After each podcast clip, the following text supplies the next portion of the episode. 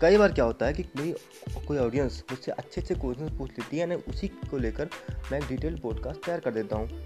लेकिन अभी का सच्चाई ये है कि मेरे पास टाइम थोड़ा सा कम है एंड बिकॉज़ ऑफ़ मेरे पास समय नहीं है तो सीधी सी बात है, जो मैंने उनको ऑडियो क्लिप्स में आंसर दिए, उसी ऑडियो क्लिप को मैं यहाँ जोड़ दे रहा हूँ।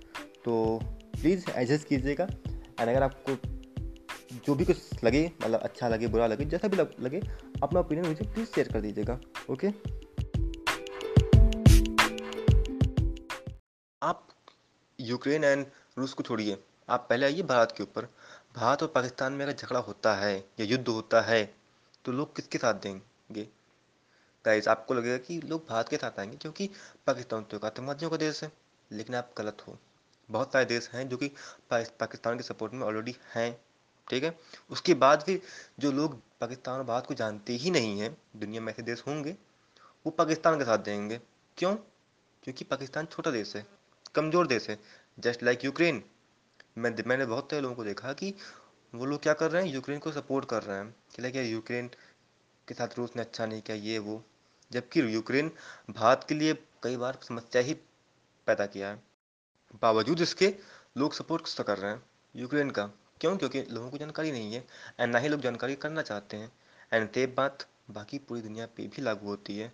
लोग भारत और पाकिस्तान के बारे में कभी सर्च नहीं करेंगे कि कौन क्या किया था। लोग ये देखेंगे कि कौन कमज़ोर है एंड जो कमज़ोर होगा, उसकी तरफ़ सिंपैथी आएगी, ठीक है? तो सेम बात कुछ हद तक यहाँ भी लागू होती है, ठीक है? लोगों की सिंपैथी जो है, उसकी तरफ़ जा रही है, लेकिन यहाँ गलती किसी की भी हो, की भी हो सकती है। जब दो देश आपस में अलग हुए हैं तो सीधी सी बात है, वो लोग अपने खुशी खुशी अलग नहीं हुए होंगे। कुछ ना कुछ झगड़ा होगा, कुछ ना कुछ कमज़ोरी होगी, कुछ ना कुछ दिक्कतें होंगी, तभी अलग हुए हैं। एंड अलग हो गए हैं तो अब समस्याएँ तो रहेंगी ही रहेंगी, ठीक है? एंड वो समस्याएँ क्या होंगी वो हम तक इतनी दूर से समझ ना पाए। ऑल दो बिकॉज़ ऑफ़ रूस और भारत के संबंध काफ़ी लंबे वक्त से काफ़ी अच्छे रहे हैं तो सीधी सी बातें हम थो, थोड़ी बहुत बातें जानते हैं जो कि न्यूज़ वगैरह पे में मिलती हैं या फिर कहीं से मिल, मिलते हैं। ऐसा लगता है कि गलती रूस की थोड़ी कम थी। क्यों? समझिए इस बात को। रूस क्या कर रहा है? रूस बस अपने आप को बचा रहा है। रूस बस अपने आप को सेव करने की कोशिश कर रहा है। रूस किसी पर हमला करने की कोशिश थोड़ी ना कर रहा है। अगेन जो रूस ने किया वो सही तो नहीं है। जस्टिफाई इसको नहीं किया जा सकता, इसमें कोई शक की बात नहीं है। लेकिन अगर वो नाटो को आने देता है यूक्रेन में तो सीधी सी बात है, वो उसके भविष्य के लिए अच्छा नहीं है। ये बिल्कुल वैसा ही है कि चाइनीज़ आदमी पाकिस्तान में आ जाए एंड उसके बाद चाइनीज़ आदमी नेपाल उनको पूरा कवर कर ले तो सीधी सी बात है, हमारे कुछ न कुछ हमें एक्शन लेना पड़ेगा, क्योंकि अगर हम आज एक्शन नहीं लेंगे तो हमको फिर दो तीन साल या पाँच छः साल के बाद दिक्कतें होंगी ही होंगी। खैर, थोड़ी गलती तो मैं यूक्रेन के भी मानता हूँ यार, क्योंकि यार आपने एक ऐसे प्राणी को यूक्रेन का प्रेसिडेंट बना दिया है, जिसको मैनेजमेंट का कोई नॉलेज ही नहीं है, जिसने कभी मैनेजमेंट किया ही नहीं है। भाई सीधी सी बात है, वो कॉमेडियन अच्छे होंगे, हो सकता है अच्छे इंसान भी हों, और लेकिन वो मैनेजमेंट के काम में अच्छे नहीं होंगे। ठीक है? ये सेम बात कई सारे लोगों पर लागू होती है कि वो जो काम कर रहे हैं, उस काम में अच्छे नहीं होंगे, बाकी रियल लाइफ में या किसी और क्षेत्र में काफ़ी अच्छे होंगे, ठीक है? तो ऐसा कुछ होगा तो दिक्कत तो हो ही जाएगी।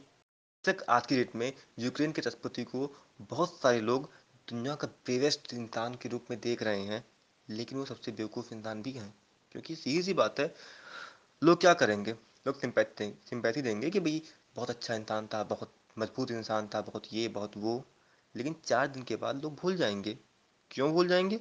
कांड के बाद कोई दूसरा कांड होगा एंड लोगों का ध्यान फिर उस पर चला जाएगा, फिर लोग भूल जाएँगे। लेकिन यार खुद सोच के देखो, इस युद्ध में जो तबाही होगी या जो समस्याएँ होंगी यूक्रेन के लोगों के लिए, उसकी भरपाई कोई कर पाएगा कभी? कोई नहीं कर पाएगा, कभी नहीं कर पाएगा, ना करेगा। तो भुगतना किसको पड़ेगा ओवरऑल ओवरऑल भुगतना तो यूक्रेन के लोगों को पड़ेगा ना। लॉन्ग टर्म में उनके बच्चों के एजुकेशन का सोचे क्या होगा, उनके जो बच्चे छोड़िए, बच्चों के बच्चे की भी ज़िंदगी सेफ़ रहे, ऐसा मुमकिन नहीं है। ठीक है? तो बहुत सारी समस्याएँ पैदा हो जाएँगी। वो भी सिर्फ़ किस लिए? क्योंकि आपने गलत आदमी को बैठा रखा था। अगेन मैं ये नहीं कह रहा कि वो प्रचंड अच्छे हैं, बुरे हैं, क्योंकि भाई, देखो, अभी भी उन्होंने अपने देश को छोड़ा नहीं तो इट मीन्स कि वो बहुत अच्छे इंसान होंगे।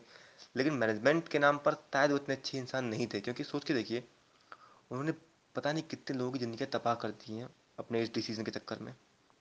इसलिए आई डोंट नो कि आपकी ओपिनियन क्या है इस टॉपिक के बारे में, लेकिन अगर कुछ भी ओपिनियन हो तो आप मुझसे शेयर कर सकते हो।